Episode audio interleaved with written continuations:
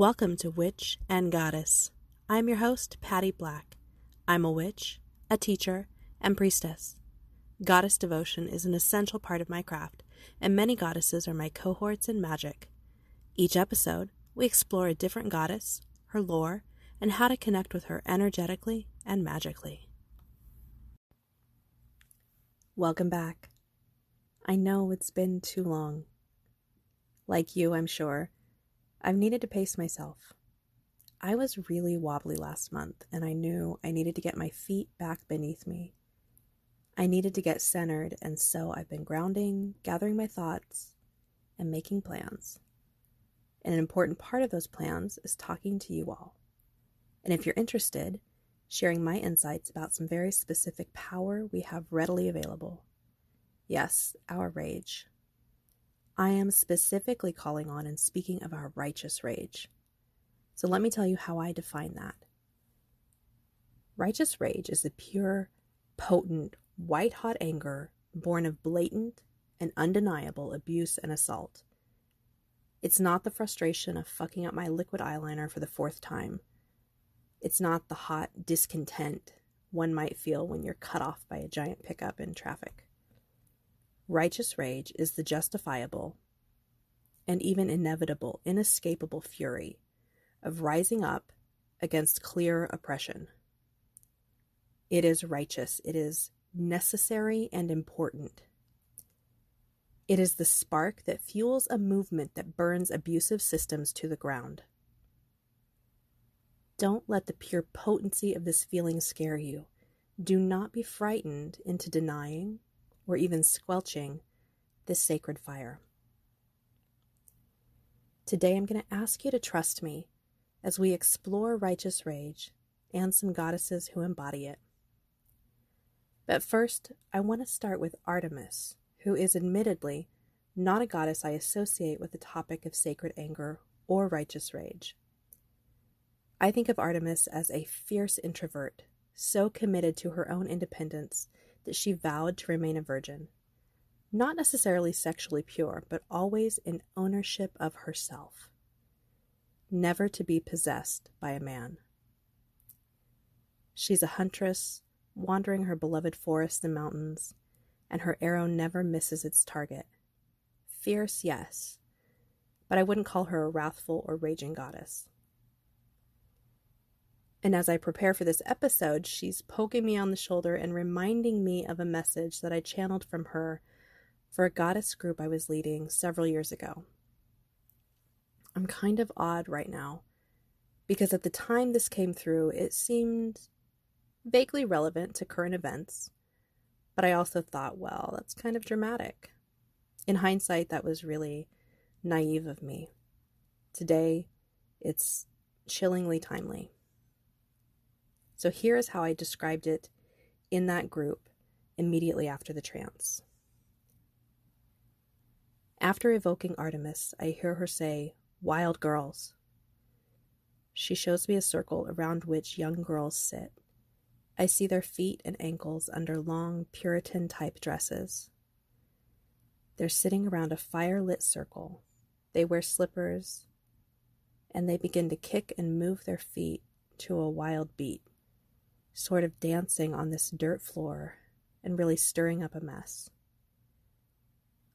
Artemis is telling us, the wild girls, to move, stir it up, make a mess, cause a ruckus.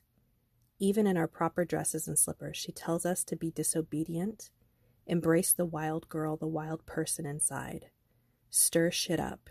Don't accept what's happening. Don't accept the guidelines or the costumes and constrictive dresses that have been laid out for you.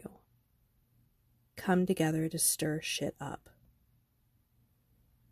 Now she shows me the interior of a dark cave, and I see young women with white wings where shoulder pads would be. They are winged warrior girls in red military clothes. And she says, Ready the girls for action. I asked Artemis, What tools will the girls use? She answered brains, intellect, design, planning. She shows me a woman walking in a crowd of normal people, but her head is alight with flames, lit up spiritually, energetically. And Artemis says, Some among us are on fire. Though the crowds may be unaware, some of us are lit up, burning, but not consumed. And that was what she shared. Keep this message in mind because we'll circle back later. I covered the Hindu Indian goddess Kali Ma in season 2. She was born, or created, to destroy demons. And once she had accomplished this, she was out of control, destroying all who she deemed guilty of wrongs. Shiva was able to halt her wild dance of destruction, but it's said that one day she will resume her dance, ending the world. Kali rules over matters of night, shadow, judgment, wildness, personal power, regeneration, removing obstacles, liberation, and more. She is the inescapable power of time, order, and chaos. So, we've just listed a bunch of themes that are really relevant right now, areas that you might find yourself leaning into, especially liberation, personal power, and removing obstacles. One that I have mixed feelings about is judgment. I've spent a lot of time working on being less judgmental, partly because I've seen my judgment of others as a damaging force in my life, but also because we just accept that judgment is bad, right? Don't we get shown over and over in well meaning media that our judgments of others are often overly harsh and even incorrect? That these judgments can be dangerous and damaging? and all of that is true. We absolutely should be inspecting our judgmental natures. But inspecting and observing are not the same as out and out rejection. Is there the possibility that some amount of judgment is useful, even necessary? Listen, I'm not saying it's some intentional master plot. I'm also not not saying it, but is it possible that being conditioned to not pass judgment has divorced us from some of our sovereignty, some of our power. We think, well, this person creeps me out, but I guess I shouldn't be judgmental. Or, I don't really want to accept this person's invitation, but everyone says I should keep an open mind. We think, I want to do this hex, but a lot of people think it's better to approach it positively. Or, this situation feels wrong, but who am I to say? That right there is the question. Who are you to say? Who am I to say? To decide, to determine, to judge. The question here is when are we finally allowed to judge for ourselves? At what point do we get to make the determinations? For our magic, for our bodies, for our governance? Seriously, I'm asking you, when do you feel justified in making a decision that everyone else doesn't agree with? Are you comfortable existing in that tension?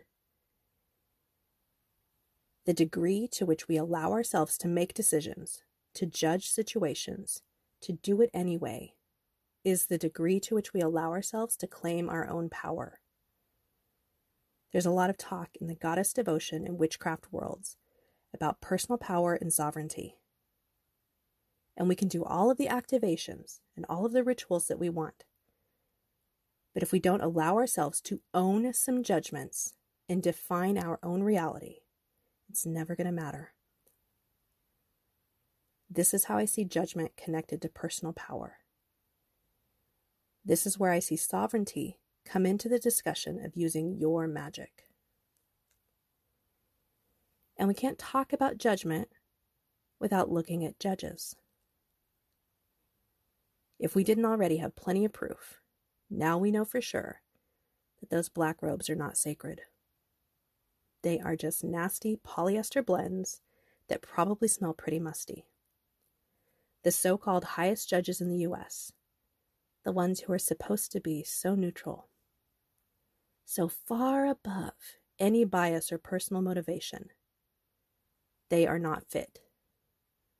They have no more right to make judgments than you and I. Kali Ma calls us to make some fucking judgments. Kali Ma says, You get to say, you get to decide, and you get to act. We're not waiting around for others to decide for us. Not anymore.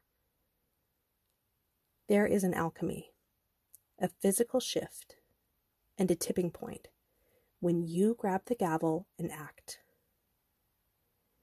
When we slam it down and say no more.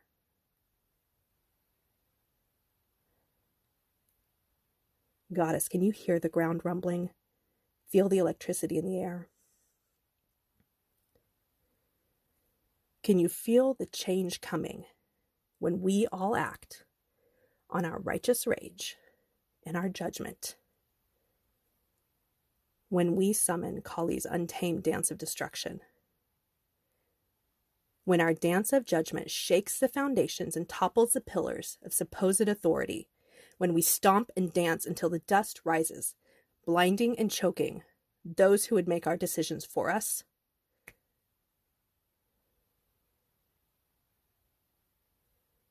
Yes, righteous rage can get violent.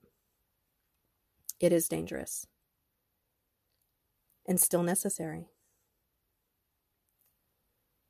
Do you judge this moment as one of those necessary times? I do.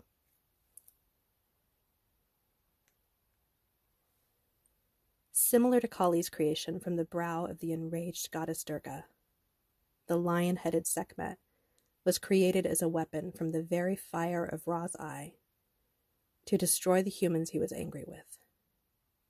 In her most famous tale, Sekhmet was sent by the sun god Ra to destroy any humans conspiring against him. And when she was finished, Sekhmet was thirsty for more destruction and human blood. To prevent her from destroying all of humanity, Ra prepared vast amounts of a mixture of beer and pomegranate juice. And Sekhmet mistook it for the blood she craved and became so drunk that her rampage finally ended. It is said that, like Shiva with Kali, Egyptian god Thoth is able to calm an angered Sekhmet. And she earned the epithet Mother of Pharaohs because so many of the Egyptian leaders relied on her protection in battle. And though she was called the one before whom evil trembles and mistress of dread, Sekhmet has always been known as an incredible healer. She's known to appear unsummoned and unexpected in dreams and visions to perform healing acts, and encounters like these should always be met with offerings. While she's infamous for her rage, Sekhmet remains a powerful and respected deity, demonstrating that power and nobility are not always pleasant. Can we take Sekhmet's cue and accept that our value does not hinge upon constant love and peace? So Kali is the great destroyer, but also a mother goddess who is the source of all creation. Sekhmet is a warrioress who both destroys and brings healing and Artemis is both the loving protectress of animals and the discerning huntress who determines which beasts to sacrifice. Creation and destruction, one cannot exist without the other. Along with the power to create comes the responsibility of judgment. What is created and when? Sekhmet and Kali are bringing the fuel, the white hot rage, and we need it and Artemis is the cool but fierce hand, steering that rage into a useful and controlled channel. You can use this.